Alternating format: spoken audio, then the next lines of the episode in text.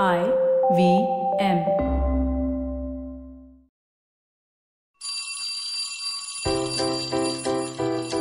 Hello, one. Hello, all. Welcome to the Diary of the Traveling Professor.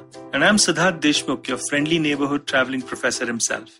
Well, on Thursdays, normally what I tend to do is I keep my diary entry a little more inward focused, allowing perhaps the listener to chew on the thought that I'm presenting uh, over the weekend, and somewhere it could integrate in something useful or practical in in in a life or two this is in con- sharp contrast to perhaps the tuesday podcast which focuses on a trend or something happening outside or some some observation that we see or the rest of it I try to follow this as much as I can, keep Thursdays more contemplative. So here is my contemplative thought this Thursday for you. Dasara has just passed, and we are waiting for uh, Diwali soon enough. And a lot of people are, I guess, getting into their stride of work in the new normal and trying to contemplate what kind of job do they want to aim for. And this is where the question keeps coming to my LinkedIn feed, in my DMs, or anywhere else where, where I meet people. People know that I do uh, travel abroad, live abroad for a while, also work in India, work from from outside of India, and yes, I am lucky and privileged enough to do that. But they want to know how they can work from abroad, especially if they are in the marketing or the sales or the new business development function. And this is where I kind of take a step back and tell them it's not as easy as you think it may be. And uh, they're like, why? I can do it. I've got good English. I'm sure I can manage to adjust. And I'm sure that with my winning personality and charm, I, am sure that I can integrate myself in the team or if I'm going out to meet clients, etc., etc., etc. But let me give you a for instance and then let me talk you through the difficulties. I'm not saying it's a complete no no getting a job in the UK or in the US or anywhere outside of India, especially in the marketing, sales, or new business development functions. But I'm saying that there are a few challenges. And the challenges are essentially around the fact that all of these professions are culturally driven. Now, what do I mean? What I mean is, if you want to understand the nuances of Indian advertising, for example, if you see an Indian ad, I don't think a foreigner actually gets an Indian ad as much as an Indian does. To be honest, if you see Japanese ads, I can't make head or tail out of it.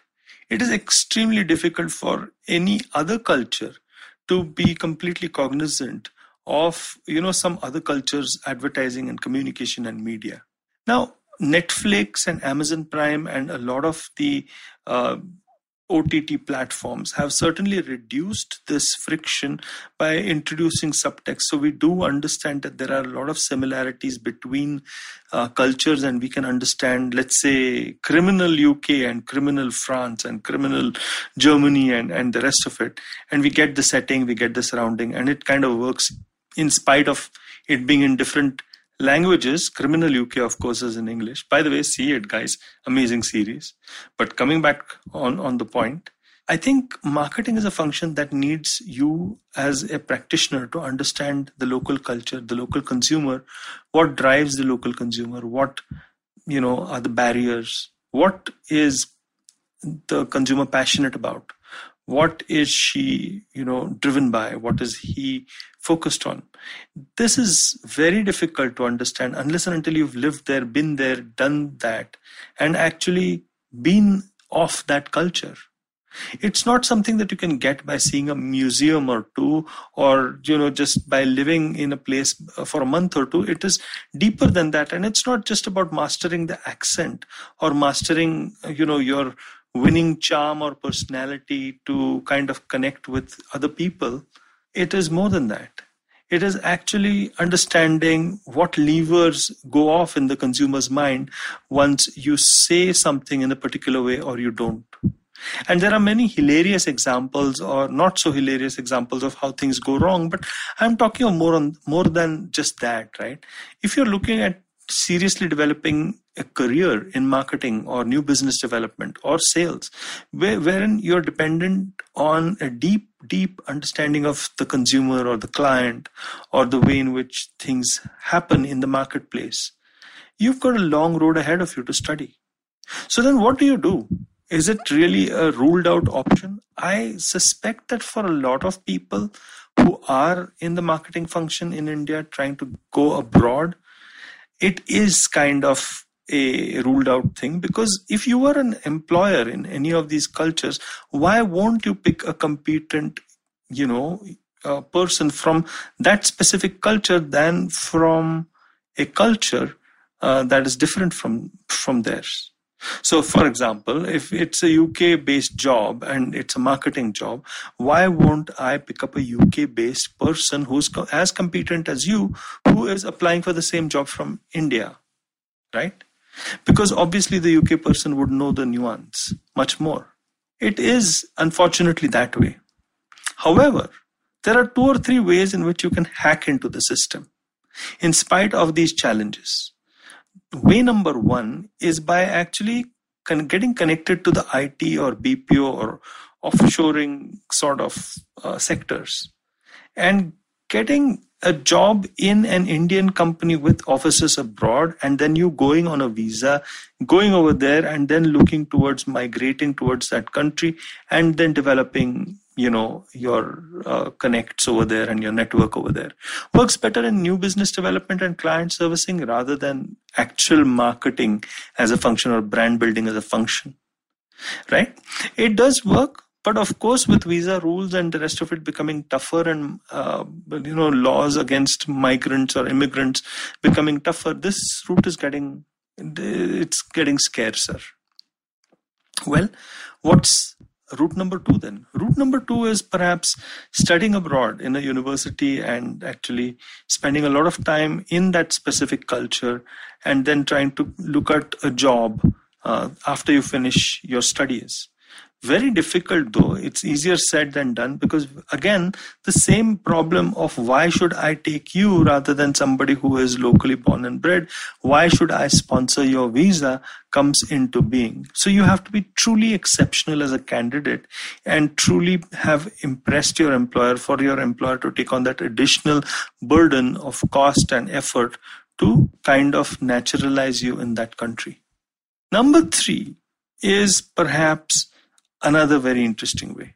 It is by getting into data and analytics if you are numbers oriented, because number crunching can actually happen and patterns around number crunching especially for marketing can happen wherever, wherever you are right whether you're from india or sri lanka or bangladesh or um, you know wherever you're from you could analyze numbers and data and you could prove your point as a number crunching marketing analyst uh, wherever you may be and get a job in a country that you want to go to whether uh, whichever country you want to go to which is aspirational for you.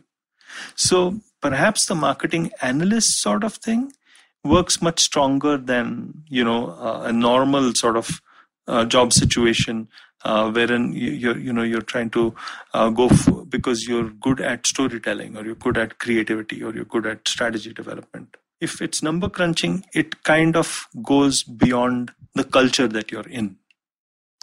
The final way, perhaps, and the most, uh, let's say, weird way I would suggest is to look at a culture which is going to look at your own culture as aspirational. For example, if you go to one of those newly developing African countries, right, which are growing fast but look towards maybe India as a, a much more mature market wherein they can learn from as far as marketing is concerned, you will be welcome with open arms, okay, or at least more open arms, I would say. That is the other way of looking at going and working abroad. But of course, those motivations are different from going to a culture that you're aspirationally bound to, like maybe the US or the UK or Europe or something like that. But if you the, your idea is to become a world traveler and get an experiences, this could be an option. Well, I've given you some hacks, but essentially, guys, it is tough because you know marketing sales and new business development is very deeply embedded in culture I'd like to leave you with this thought as well with the country that you're in, in India, okay, specifically, growing and becoming stronger. What is wrong in getting a job in India in the in these fields and making a name for it. It's quite likely that India will become very aspirational for a lot of the countries that you're trying to go to because you know they're aspirational for you right now. How about becoming the cause of creating india as an aspirational country for other people to look towards for their jobs 20 years downstream? Well there's a thought for you. Contemplative.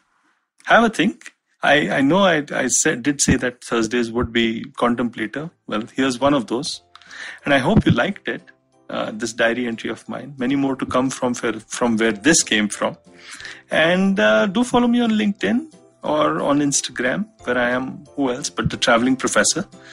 Do look at ivmpodcast.com or just download the app if you like podcasts like these. And until next time, then, see you soon.